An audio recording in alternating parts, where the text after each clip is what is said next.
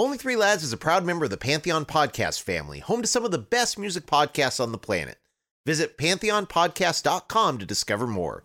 And if you like what we do on O3L, we kindly ask you to please take a moment to subscribe, rate, and review the show on whatever podcast platform you're listening to us on right now. It really helps us more than you know. Little Wing is now streaming on Paramount Plus. I'm in a period of emotional upheaval. Is that all the oh, I don't care crap? A little adventure Where are you going? I'm gonna steal a bird from the Russian pigeon mafia. Let's do it. goes a long way. Starring Brooklynn Prince with Kelly Reilly and Brian Cox. Life can hurt, but life is sweet. Little Wing, rated PG 13, may be inappropriate for children under 13. Now streaming exclusively on Paramount Plus. Find a fresh take on a fall getaway to Wilmington, North Carolina and beaches. Enjoy hiking trails in a state park, fresh seafood with a side of live music, and fall festivals galore. Then live it up along the Riverwalk in Wilmington's historic downtown. With three island beaches, Carolina, Kure, and Wrightsville, and a vibrant downtown, you get the best of the Carolina coast all in one place. Plan your fall getaway at WilmingtonandBeachesVacation.com. Does Monday at the office feel like a storm? Not with Microsoft Copilot. That feeling when Copilot gets everyone up to speed instantly? It's sunny again. When Copilot simplifies complex data so your teams can act, that sun's shining on a beach. And when Copilot uncovers hidden insights, you're on that beach with your people and you find buried treasure. That's Microsoft Copilot. Learn more at Microsoft.com/slash AI for all. Welcome to Only Three Lads. You're about to listen to our special bonus episode, Learn How to Learn, featuring our full conversation with DC, the Brain Supreme from Tag Team. If you haven't already, check out our main episode where we discuss our top five rap and hip hop albums from the O3L era. But now, sit back, relax, and enjoy our great conversation with DC, the Brain Supreme.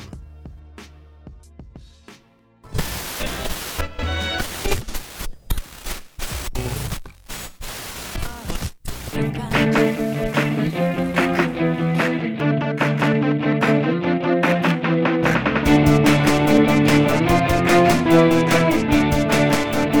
Three Lads presents Learn How to Learn in conversation with DC the Brain Supreme. Welcome to another episode of the Only Three Lads podcast, where we take a look at the golden age of alternative music. And this week we're doing something a little bit different. I am Uncle Greg. Of course, we have the Rocker. We have Brett Varga with us this week, also, as always. Hello, party people. Party people. party people. I got to tell you, I am so, so excited for this week. So, we promised last week an O3L like no other, and betcha by golly, wow, that is exactly what you're going to get this week. Joining us this week, we have a hip hop legend who, with his musical partner Steve Rollin, made up Tag Team, the duo responsible for one of the most enduring party starters of all time. Of course, Whoomp, there it is. Admit it, you know every Whoomp, you know every Chakalaka. But not only that, but Tag Team is truly back again as the surprise comeback story of 2021 with their Geico commercial. You know it's your favorite. Scoop, there it is. So it is our pleasure to welcome from Tag Team DC, the Brain Supreme, to Only Three Lads. Welcome. How y'all doing this morning, or this afternoon, oh. or this evening? It's, Whatever it's it morning is. here. We're on the West Coast, so Yeah, yeah, yeah, yeah, Afternoon yeah, for yeah. you, right? It's morning for me all the time. It feels like I run around here so I- I tired. guess- yeah, the first question is how surreal has this past year been for you? it's funny because I kind of take issue with comeback because this is not that story. And I don't take issue with it in a bad way. I just take I just have to set the record straight because we have been grinding and putting in work for 28 years. And we've been able to sustain a very nice lifestyle on one record. And that takes effort, right? To me, this is a story of steadfastness, not quitting, overcoming, tenaciousness, and, you know, just learning and taking advantage of every little morsel that comes your way. Not expecting people to do things for you, but creating your own opportunities to thrive, right? Right. Now, am I happy that it happened last year? Of course. but there are things that led to that that if I don't do them, it probably doesn't happen. You know what I mean? Right. And and I can say that because that's how I really feel. You know, or or it happens, but not the way that it did. And DC, because you were already in the game. I mean, we've been doing shows the whole time. Every year there's a commercial. There's Walmart. There's I mean, I have a list of commercials that the song has been in. So every time that pops up, that just extends it even more. Or every movie that it's in, that just extends it even more. And for me, the day I knew that we had a forever hit record and the record would be forever evergreen was I'm sitting in a movie theater and I'm looking at Will Ferrell dance on a table to Whoomp there it is in Elf, right? Wow.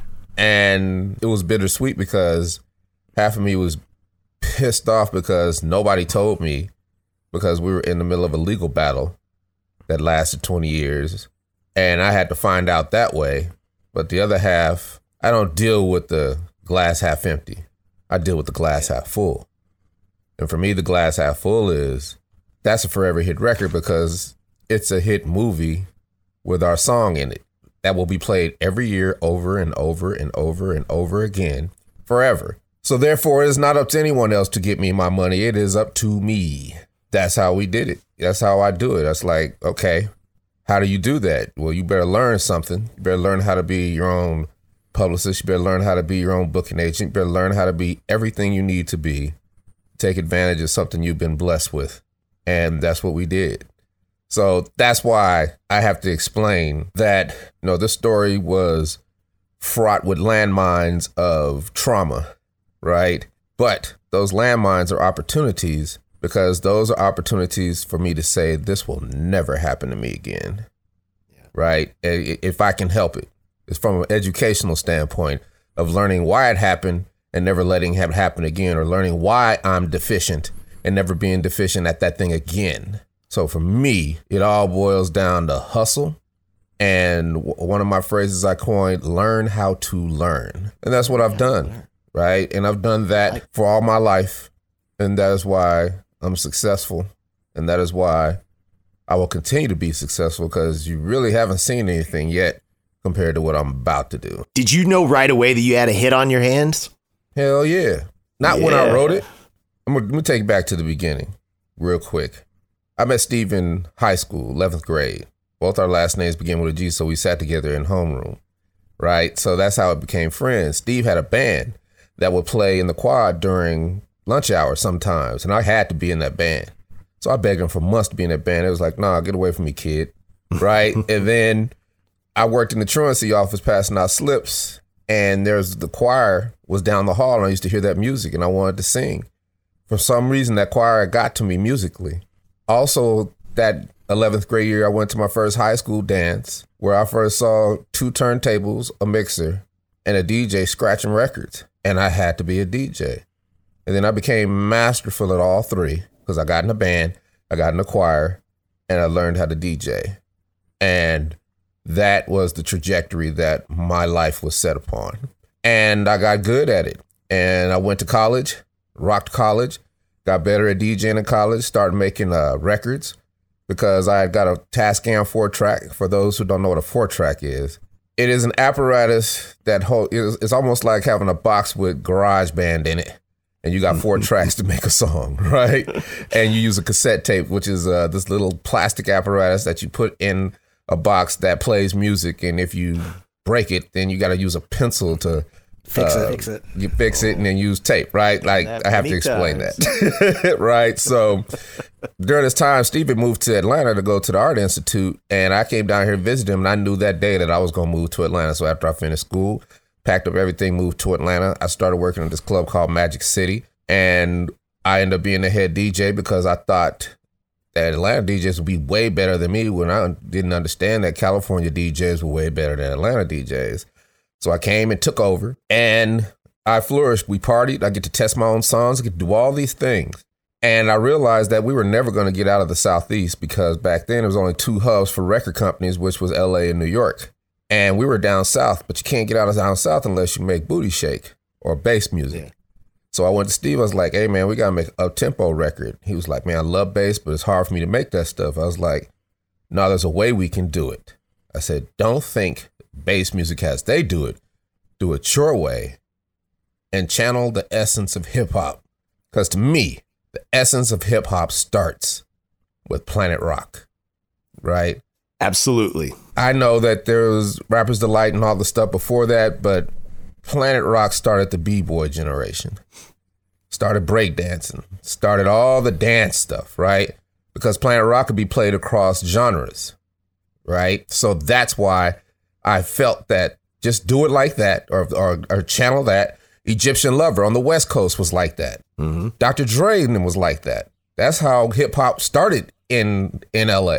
You know what I mean? It was all up tempo stuff because they used to go to the skating rinks and people would love to skate to the up tempo stuff. And then you had the freestyle movement in Miami.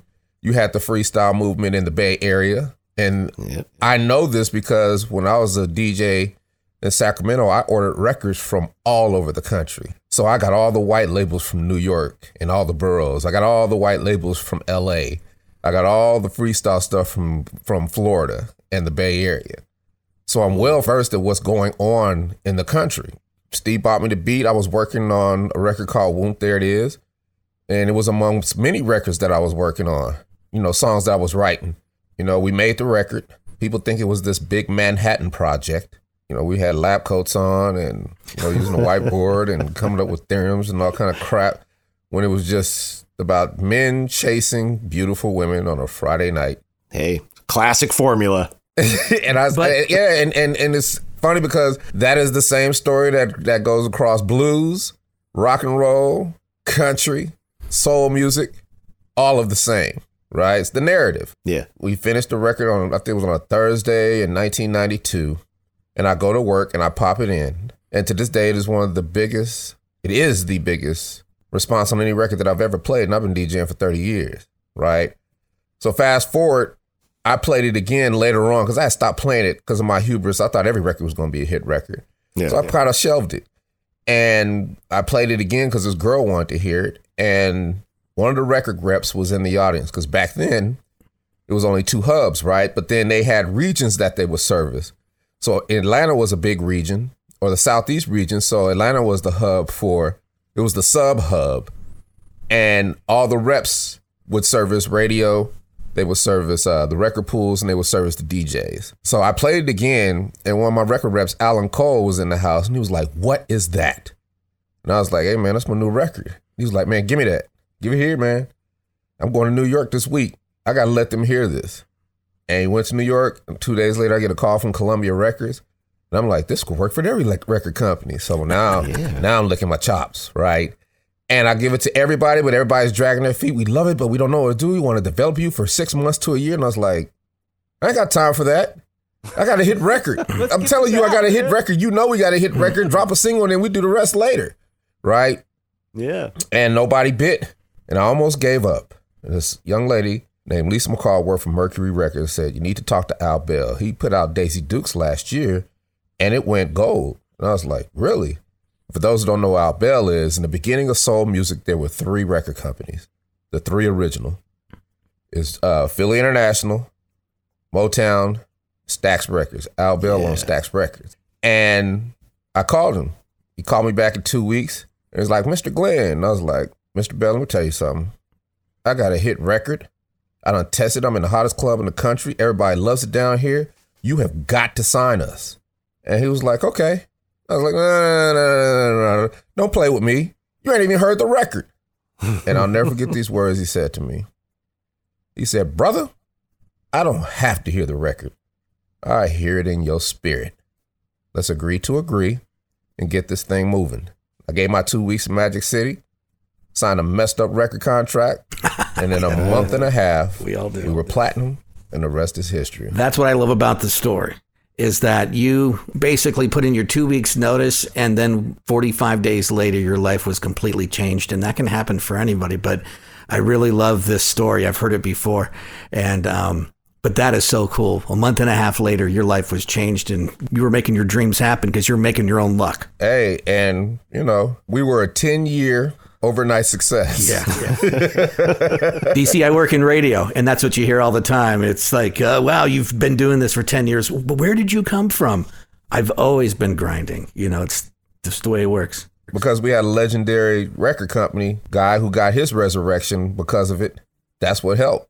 But then Yeah. other factors came into play too. But you know, as far as the record contract goes, everybody signs their first record contract and it's not ideal, right? And I've never been bitter about that. I always, you know, it irritates me sometimes and sometimes it stings, but if you spend your life reacting to something that you had no control over, really, you just are not going to get to the next best thing. That's one of those trauma events where I said, you know what, this will never happen to me again. And that's when I became a paralegal, right? It was like, you know what? The record company went bankrupt. Another record company bought it out of tax bankruptcy, but wasn't supposed to take the publishing. So now you got this big legal battle. And I'm like, where's our money? well, we got money, but where's all of our money? Mm-hmm. Right. Right. And now we're pawns in the middle because they're playing both of us off each other. And I said, okay. I could have looked at the glass half empty and been like, you know what? I hate them and could have just became old and bitter. Yeah. Oh, but I knew I would have my day in court. So I said, let me learn the language and legal speak so I can understand what the hell they talking about. let me learn what this is. And I basically became a paralegal. Yeah, every time we would go to LA, we get a big stack of papers and it would just be a pile of everything memorandums, uh, contracts, uh, articles, everything. And I'm like, what am I gonna do with this? And I just dump it in a FedEx box, send it to my mom. She put it in a trunk in the basement. And I'm so glad I did that because that has served me more than anything in life, right? Because that is a timeline of everything that happened from day one. And it's all documented, right? So I put all this stuff together, which is discovery. Then I learned what motions were. I learned what they were trying to do to each other. I learned what the what the what the, what the big argument was about, and I just prepared. And 15 years later, you know, when it's kind of over, and one record company loses, like, well, if I can't have it, nobody can have it. No, now I got to fight, right? You pick your battles in life. And because I did all that preparation, I found a great lawyer, Melinda. Her name is Melinda, and she just, ugh, I gave her that big box of discovery, and she just ripped their mouth out because Took him to the woodshed. preparation. Everything for me is about preparation and everything I've ever done in life, right? But preparation can also be called hustle. Preparation can also be called learn how to learn, right? Because around that time, I started, you know, getting into the self help thing. Robert T. Kiyosaki, you know, Rich Dad Poor Dad, and Anthony Robbins, and everything I could get my hands on because it's always like that. It's almost like with the diet books. You know what I mean? You just jump from one to one, but if you could take away one thing from everything, it has made your life better. So that's what I did. And it has worked so well for me because it has spawned creativity that I've always had. So instead of doing everything that everybody else does, I do things and invent different ways just because I think differently. I became a licensed commodities broker because I didn't want anybody. I had to learn how. I had to learn finance because I didn't want anybody to beat me out my money no more. Hmm. Why you do that? Well, I had to learn about it. So, but I like commodities. I didn't like stocks. I like commodities. So I became a licensed commodities broker, passed the Series Three test, and now I'm a true licensed commodities broker. Man. I can trade. You truly are the brain supreme. It's always been like that. But I think different, right? Once again, it goes learn how to learn, right? Like, You know, there there are tactics. Okay, if I'm trying to take a test, if I'm taking a real estate test, right? Well, how many times can I fail it? That's the first question I ask. You can fail it three times. All right. Well, let me go and take the first test and just just fail it on purpose. Yeah. So I can know what's on the test, or at least be guided in the right direction. And that's what I did with commodities, and it was done. And then I like commodities so much, I was thinking, well, maybe I could do a hedge fund because I know all the athletes, I know all the stars. Because me being at Magic City, everybody used to come to me. Everybody got to Atlanta at the same time. Babyface, L.A. Reid, Bobby Brown, you know what I mean? Deion Sanders, Dominique was there. Like these was all my friends, and then just everybody else who came after that. So if I'm a licensed commodities broker and I can start a hedge fund and I can get these investors, well, shoot, let me start making some calls. But I don't know what a hedge fund is, so I start making some calls. And um, I get this one meeting in uh, Las Vegas, and I'm in this boardroom, and they're like, "Hey, good to meet you." They're all fanning, right? And I'm like, "Well, why should I let y'all, you know, manage my hedge fund?" And they're like, "Oh, DC, because we can get you returns like this, and boom, to boom, to boom, and we can do this and that and this and this and that." Here's another learn to learn tactic. If there's something that you want to know about, you just call up somebody who knows how to do it. And with these companies, because I am who I am, I only use this You only use my celebrity when I have to get in the boardroom. And what they didn't realize is while they were pitching me, they were teaching me. And I knew exactly what a hedge fund was after that, right? And that's what I do. And it wasn't for me, but if there's something you do that doesn't turn out the way you want it, you got to look at it as well, what did you get out of it? I got a financial education, so that's collateral sprinkles, right? Sprinkles. And um, hey, man, 2000, I didn't know what they were talking about on CNBC. Year 2002, I know everything, right? So that just leads me to just keep hustling. There was one book I read, like run your life like a corporation. I was like, cool. Well, how do I do that? Well, first thing, get your credit right. You can't get nothing because your credit's messed up. Okay, what kind of company you gonna be? Well, LLC, S corp, C corp. Not no LLC, C corp. Why? Well, because you get a lot of tax breaks. You just got to figure them out, right? And if your regular credit is good, you can get corporate credit. What?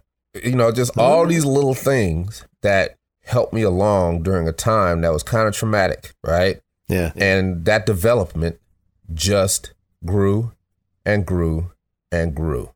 All the while, I have never stopped being a connoisseur of hip hop or any type of music because I'm a first and foremost forever. I am a DJ. We love that. I will always be a DJ. So therefore, going back to what we started off with, when you talk about albums and when you talk about alternative, you know, music or whatever, I've listened to all of it, right? And when it comes to albums, those albums are I don't want to say soundtracks to our lives because that's what everybody else says, but you remember where you were at when you sat and you listened to Run DMC's second album when me and Steve were sitting in his VW bug in a snowstorm outside with the with the heat coming off the exhaust and the bug, listening to Run DMC going, Good God, what is this? King of Rock. Right? That was it. I remember we did the same thing with LL Cool J. You know what I mean? That those those two, King of Rock, and then uh, LL LL's first album was kind of Radio. Yeah, radio. Yeah. Radio was just oh my god. Yeah. So after that, really didn't listen to albums anymore. Didn't really listen to whole albums. Right? You had good albums, but of course the Chronic, right? Because the Chronic, Yeah. you know. To me, a good album as a DJ, you can play every song off the album. Those are albums that you can play every song off the album in a Right, different way, or at least seven in rotation all the time. Really, my number one album of all time for me, right? And this is, might be weird, but is Young Jeezy, Thug Motivation 101. Really? One I have not heard. Because in Atlanta at that time, it was raw, it was real, and his analogies, his metaphors, and his story of rags to riches, everybody watched it. And the fever that it brought to the Southeast and it brought to that type of music, that trap music. I had never seen anything like it as a DJ. So that for me is is it. Now if I lived in New York, it'd probably be different. But I live down south. And that, that's the album I still listen to today, faithfully. Wow. And I don't even know why. It just I can't. That's the only thing I listen. I don't even listen to music anymore. After I retired from DJing in 2015, I don't even listen to music because I don't have to. Hmm. Back then, it was a necessity, Yeah. right? And if I'm gonna be a DJ, I got to listen to everything.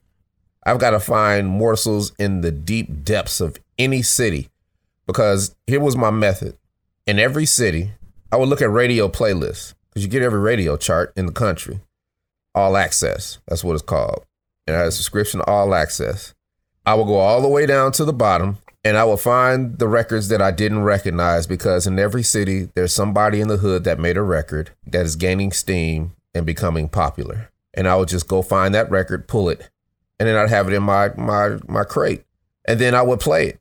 And then when people would come from other cities and they come to a club that I was at, they were blown away because they could not believe that the record that they've heard in their hood from far, far away was being played in the metropolis of Atlanta, Georgia. Yeah. That's how I DJ'd. And I did that with African music, soca music. I did it with house music. I did it with go-go music. I did it with all genres of music because Atlanta was a melting pot. So if I got people from DC, I've got to play go-go, right? If I've got, you know, Jamaicans from New York and all over the country, I've got to play the hottest reggae cuts. I got to know what they're playing in Kingston, Jamaica on a Friday night on the radio station. I got to know what they're playing in the clubs in Kingston, right? So this attention to detail, I know nobody else did, right? That's why I was a successful DJ because I might not have to cutting and scratching like everybody else, but it wasn't about that for me. It was about making the night a roller coaster, like a simple roller coaster. Nothing with no swoops and swirls, just a roller coaster levels, mm-hmm. and then end with a big one. And now the, you're exhilarated at the end, and you're ready for more when you come next weekend. Because you're pulling all these disparate pieces together and And I'm not playing the same thing over and over again. I'm not playing my greatest hits and my hot five over and over. I make them wait. But if you're making them wait and you make them fiend, you got to play stuff that other people like so everybody's satisfied because they don't remember the beginning. They remember the end. Right. You know what I mean? And that's that's how I live life. That's how I do our shows. That's how I concoct everything that I do. That has always been my method, and I continue to flourish with other methods. You know, I think it was around once I get my corporation going, I'm like DJing at this club, dealing with this this legal battle. You know, we're doing shows like halftime NBA shows. We're doing um, NFL halftime shows and we do a occasional show here and there, but the, the NBA shows were very lucrative, so that sustained. Plus, we do get a portion of royalties, right? Just not everything we're supposed to get. Yeah. We were able to sustain, you know, a steady life, but you got to supplement it, and that's what. But I went back to DJing because I love DJing, and it's easy. So, listen to this one book, and this uh, guy was like, "I want to start a pie company," and he goes and he works at a pie company for six months, quits opens his own pie company or pie store. Then he turns it into a pie company. Then he franchises it. Then he sells it for $20 million. And he called his method getting in the corridor. And I said, Well, I'm at this club. Let me get in the corridor. What can I do? Well, why don't you be the whole marketing manager for the whole club? Because I've already made myself invaluable because I'm not your DJ. I'm your DJ. I'm your sound guy. I am your light tech.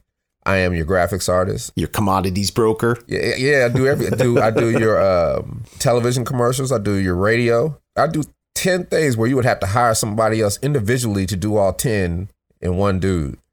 So I said, let me put together a business plan to show her how I can increase her bottom line. And I did that. And that was my education on learning how to put together a business plan, which was probably one of the hardest things I ever had to do. Because you can't just make that up. And I remember I got a projector and I got a uh, screen, and I sat there in that office and gave that presentation, and she cut me a check for twenty five thousand dollars. I was like, whoa, like the man. It just goes to show that you make yourself invaluable in any situation. So if you got a job that you don't like or you feel that you're not being able to go up the ladder, you better learn how to do everybody else's job. Don't sit there and be bitter about it. Learn everybody else's job. Learn what Sally do. Learn what Henry do. Learn what the boss do. Learn what the supervisor does. Learn what the janitor does. Because if somebody shows up sick to work one day or doesn't show up sick to work one day, hey, I got you. You do enough of that, you just made yourself invaluable. And when you do that, you still might get fired because it might be a situation where the company goes bad, but at least you did that for you. So your transition to the next big thing is easier. Learn how to learn. Right?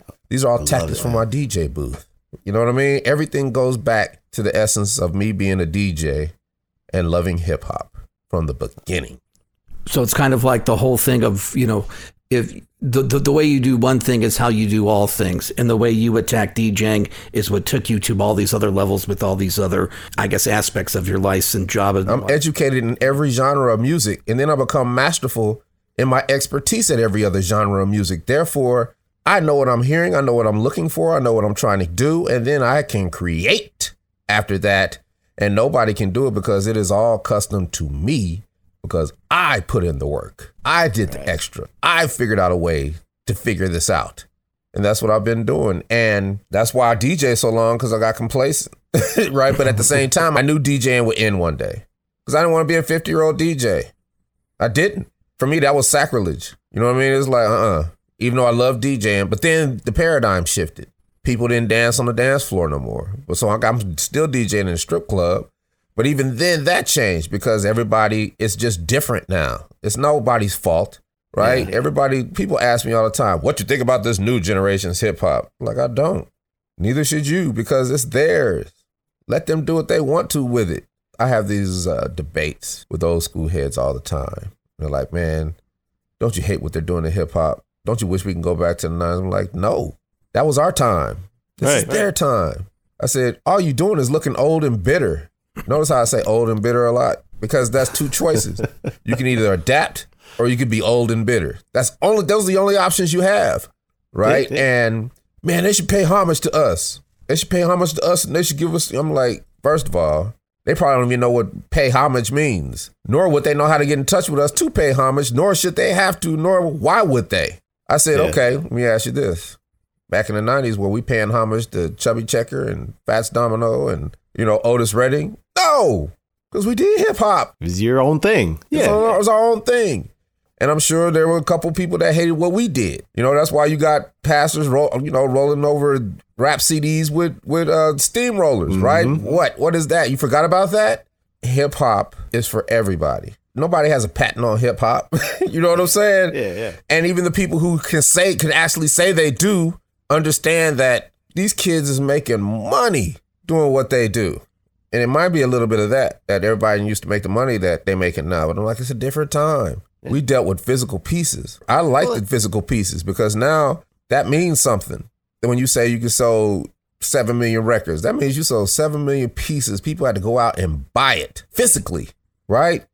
And it had to keep evolving and keep changing. I mean, now Yeah, hip hop has been a pretty dominant force in pop culture for 40 years, which is amazing. I mean, just like rock and roll, it had to continue to grow. Exactly. And think about it, rock and roll is only three decades earlier than hip hop. Mm-hmm. The fifties to the what? The eighties. Yeah. Right? So that is a whole nother thing.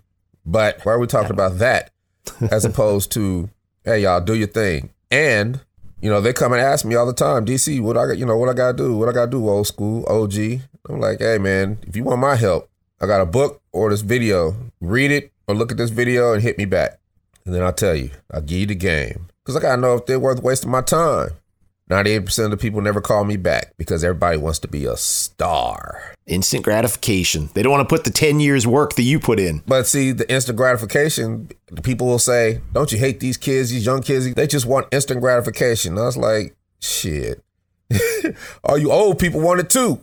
Everybody wants instant gratification. That's not Amen. mutually Amen. exclusive to young people, right? This is one cat. His name's Cordell. He's a army veteran. Came back from Afghanistan. He raps. When you talk about gangster rap, he's rapping about what be happening in that foxhole. He reached out to me. I told him what he had to do, and he did it. And he was like, I don't kind of understand why. I understand, but I, I'm I'm trying to see how it correlates. What you tell, what you what I just read. And I told him because I knew he read it. And as I explained it to him, he was like, okay, but I still kind of don't get why you want me to do this. And I was like, the reason I made you go through that is because I'm giving you the back end first. So now I'm fully confident that you'll never be taken advantage of in the music industry like I was. The front end's the girls, the money, the cars, the clothes, all that stuff. The back end is when it all fades, what do you have? If you don't have no money and you got your rights, well, you basically got money because now you can sync that one song that you wrote off of for all for those couple of years. Now you can sync that song forever. That becomes a pension plan. Yeah. They don't want to hear that, right? Because they want it now. And I, hey, if somebody had told me that back in the day, I still would have made the same mistakes because I, I, I wouldn't have cared. But I would appreciate that somebody had the wherewithal to tell me, and it's how you tell people. Yeah. This is why I love doing these podcasts. You guys asked me at the beginning, how did we get to talk to you? Because I ain't no star. I'm DC. Period. And that's enough, man. We appreciate that. Let me tell you, last night I was in Dallas, Texas, in a hotel with thousands of people, and no one knew who I was. I'm on TV every day, dang near. I, most of those people in that room love me, but didn't even know that I was in their presence because of how I carry myself. I don't look like a star, I dress plain. You know, it's almost like the billionaire who still drives a pickup truck Yeah. right?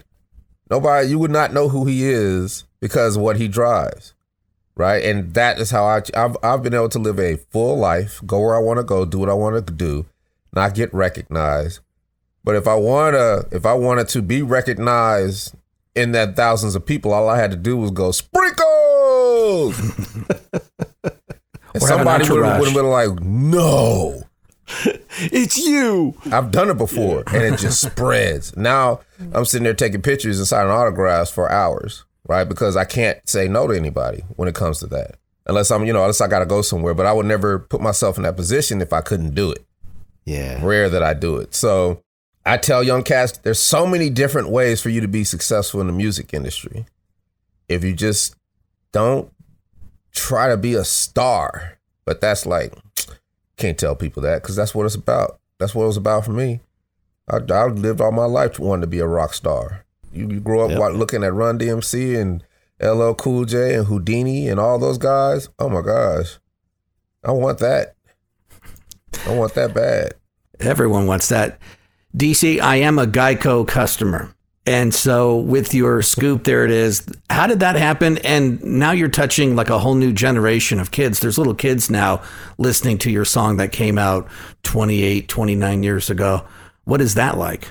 Actually, there's a great story in that. See, kids have been listening to Whoomp There It Is for 28 years.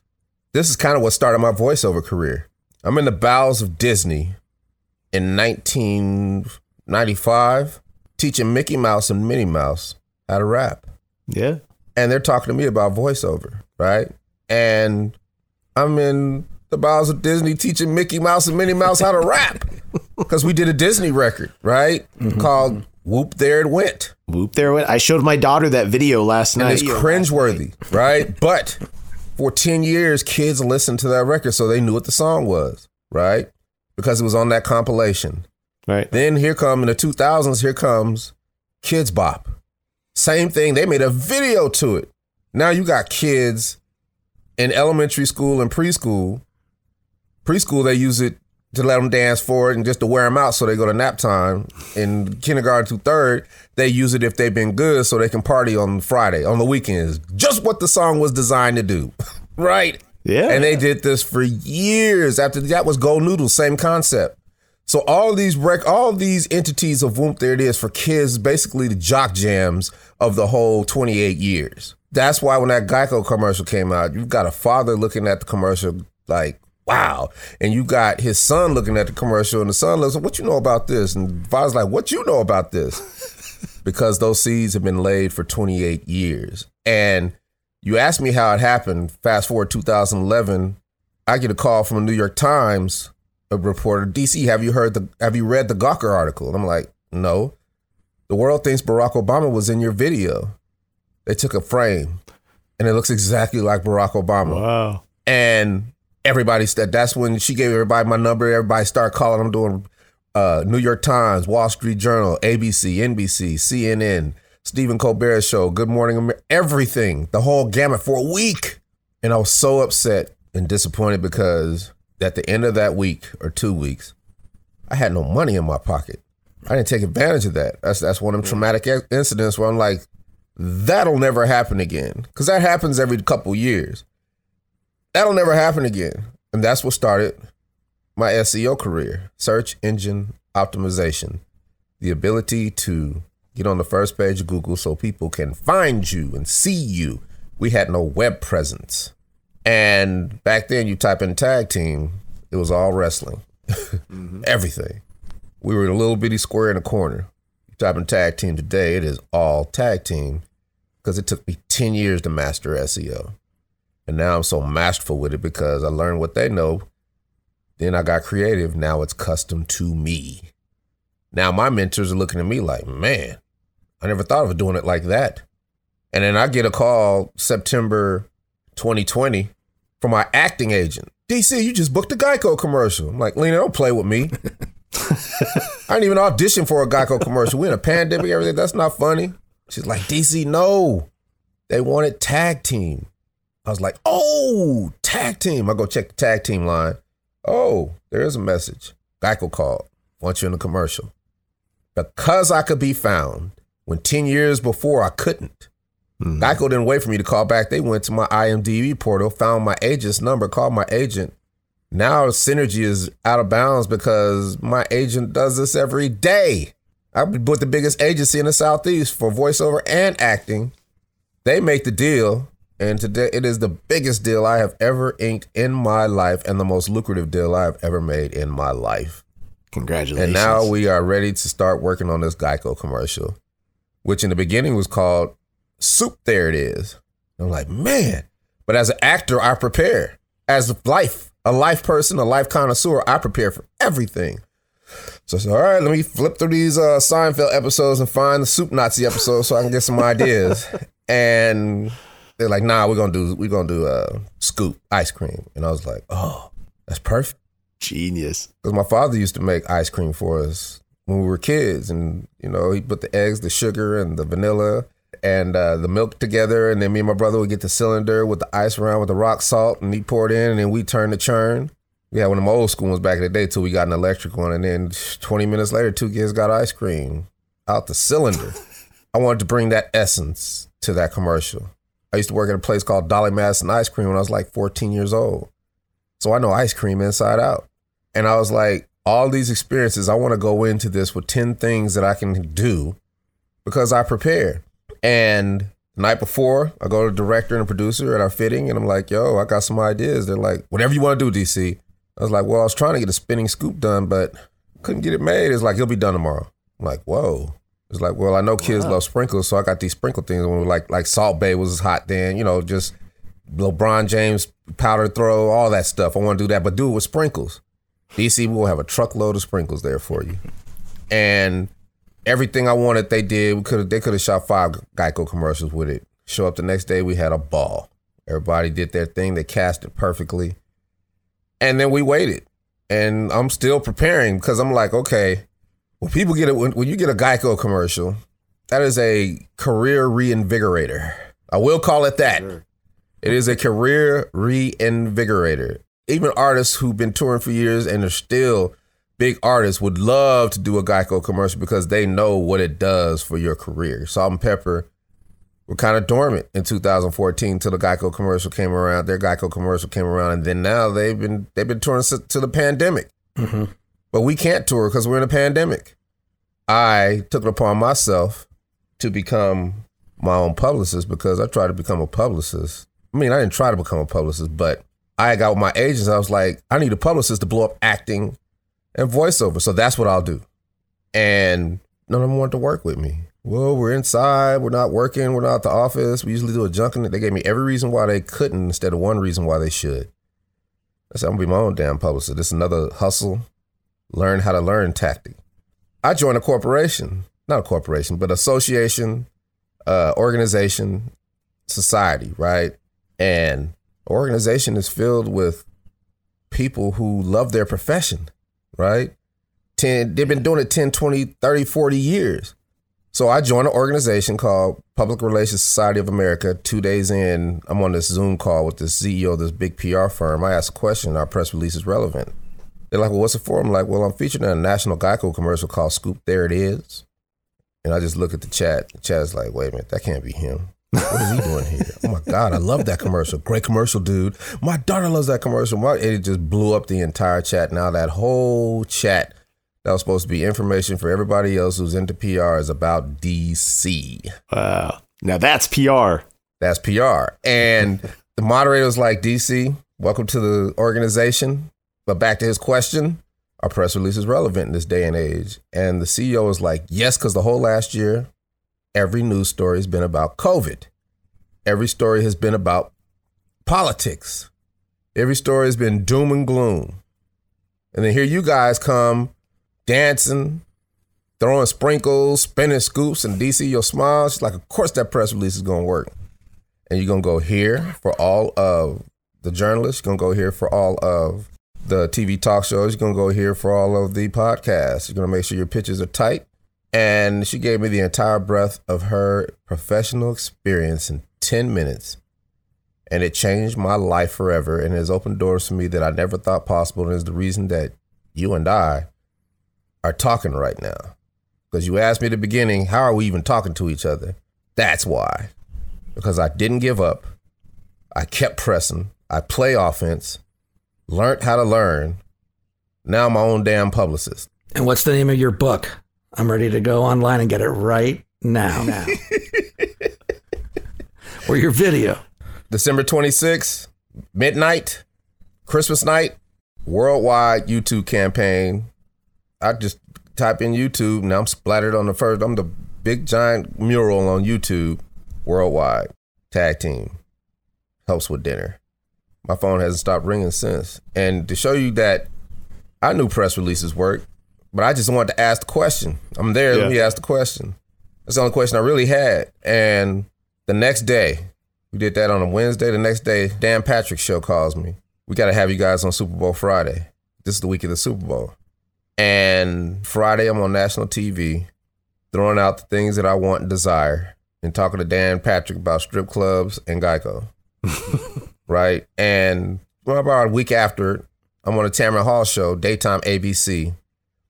Now everybody's mama's calling me, talking about I just saw you on Tamron Hall because it's daytime and old folks just watch TV all day. Yep. I got one of those. Yep. So it's like every time I can get a headline that makes sense. Like the next one was Tag Team continues to inspire as Grand Marshals of the NASCAR Talladega 500. We're the Grand Marshals, of the, and nobody really knew because NASCAR is a whole different thing, right? Right. But then we did WWE, right? We did wrestling. I did a press release for that. I, every time we get a headline, you do a press release, but I don't do a press release for press. A press release is a Trojan horse for me. What I'm trying to do, what my dreams are, what my goals are, what movies I'm in, what radio, what a voiceover I've done, what I'm doing, what I want, what I need, who I'm looking for, who I'm looking to get in front of. Because they take it for the headline and they put it on everything. Every time I do that, that's you know, it, it drops everywhere. So I've learned how to do this in a different way and it's custom to me and now I flourish. Right. And I love acting. I love voiceover. I love everything I do. And I've been preparing for all of it for a long time because I always want to do little things and big things. My acting agents, they're like, DC, what do you want? I was like, I'm good. They're like, what do you want, DC? What kind of roles you want? I'm like, I'm cool. You guys do a good job. DC, what is your bucket list? Oh, hmm, that's a different question. Yeah. I want to be in the Mandalorian. Everything Star Wars universe, live action or animation. They're like, okay. And since we're in Atlanta, well, I'm not, I'm going to be in all the Marvel movies. Okay. Get me five lines with The Rock in a movie and I'll do the rest. I want little parts in big movies. And that's just how I'm running because then I get a variety of things to do that makes life fun. And then you can prepare incrementally for all of them because they used to tell me back in the day when I was young, you're a jack of all trades, master of none. I'm like, yeah, but if you live long enough, hustle hard enough, and learn how to learn, you become masterful at all of those trades. And they all come back to serve you in ways where you're basically ambidextrous. There's nothing that throws you because what hustle might have been meant for something else has seasoned itself to or, or lend its expertise to solve 14 different things because you didn't give up and you kept pressing right so that's where i'm at right now and we just did our second geico commercial and geico gave us an ice cream Hey. tag team ice cream I was going to ask you if that was in the works. hey man we just did I'll we did a it. sweepstakes where people can win it and it was so popular we got to get it in the stores now so Right. And that right there, Geico ain't never done that. Geico ain't never let no rapper have two commercials. See, it goes back to when you get an opportunity, you have to let people know that they picked the right one. If I walk into this and be like, okay, what we doing? And we just do a commercial, yeah, we see what those look like. They're commercials, but are they commercials? Yeah. When you prepare and give everything you've got, now you get people telling you, man, that's the greatest commercial of all time. That's my favorite commercial. That's this, that's that. I don't say that because I, I mean, I get emails every day of what this commercial means to people. Yeah. What this pers- commercial means to people who are going through hard times, people who are about to die, people who got cancer. And every time they see this commercial, it brings a smile to their face and makes their life a little bit easier. And that's what we need right now more than anything. And it's become a cultural touchstone. I've been blessed with the ability to do that. And I'm about, I'm, I'm gonna ride it till the wheels fall off. I've got five things I want to talk to y'all about, but I can't because I'm under NDAs. I am about to do things that I never thought I could do. But because when I want to learn something, I learn it. Hey, it's going down. And the future is always going to be bright and It all goes back to hip hop. It all goes back to the beginning. Excellent. In the beginning of hip hop, there was one question Can you rock a party? Can you move a crowd? And that's how I live my life, right? If I can't keep the dance floor packed, what am I doing? And you have done that for many years. So bless you, DC. Yeah, man. It's all about reinvention. We re- I've reinvented our show. We've reinvented all kind of things because now you have the tools. You have what they don't have. What these young kids, you got what these young kids don't got. That's why I just get irritated when people be old and bitter and hating on young folks. Like, do you realize that we have something they'll never have? We've got experience, right? Yeah, And you put experience with the knowledge that you keep acquiring over the years, man, there's nothing you can't do. And that's what I tell people. That's my message. So I appreciate y'all having me on here today because y'all made me better just by letting me run my mouth. That's oh, great. thanks, man. No, I could listen to you all day. Yeah, I know, DC, you are the official mentor of the Only Three Lads podcast now. And I think your book should be called Learn How to Learn or Can You Rock a Party? Can You Move a Crowd? It's simple when you break it down, but you know, once you figure out what you want to do, then you got to put in the work. Yeah. A lot of people can't go there. So A lot of people have the ideas. It's the execution that gets bumpy and it's like too hard. Let's do something else. Exactly. But hey, man, I got these people buzzing me trying to make a deal. I think I have to go. Y'all got what y'all need? Okay, man. No, that's Yeah, that's we are great. good. We're gonna uh, carry on and talk about our top five rap and hip hop albums. If you need anything else, man, just hit me up. Let me know. All right, we really appreciate you. Take care, man. Thank you for having me. I'm looking for your book, DC. me. Ah, you funny. The theme music is Frequency, written and performed by yours truly, Brett Vargo. Any other music in this episode is presented solely for purposes of review, examination, and news reporting. If you like what you hear, go to your record store and pick up the LP, CD, cassette, or 8 track, or stream it if you're one of those newfangled fancy pants. If we're lucky enough to still have these artists with us, go out and see some live music. For the latest updates, join the O3L community at facebook.com slash only3lads. We want to hear from you. And while you're at it, click on the Shop Now link for the coolest threads. Until next time, thanks for listening.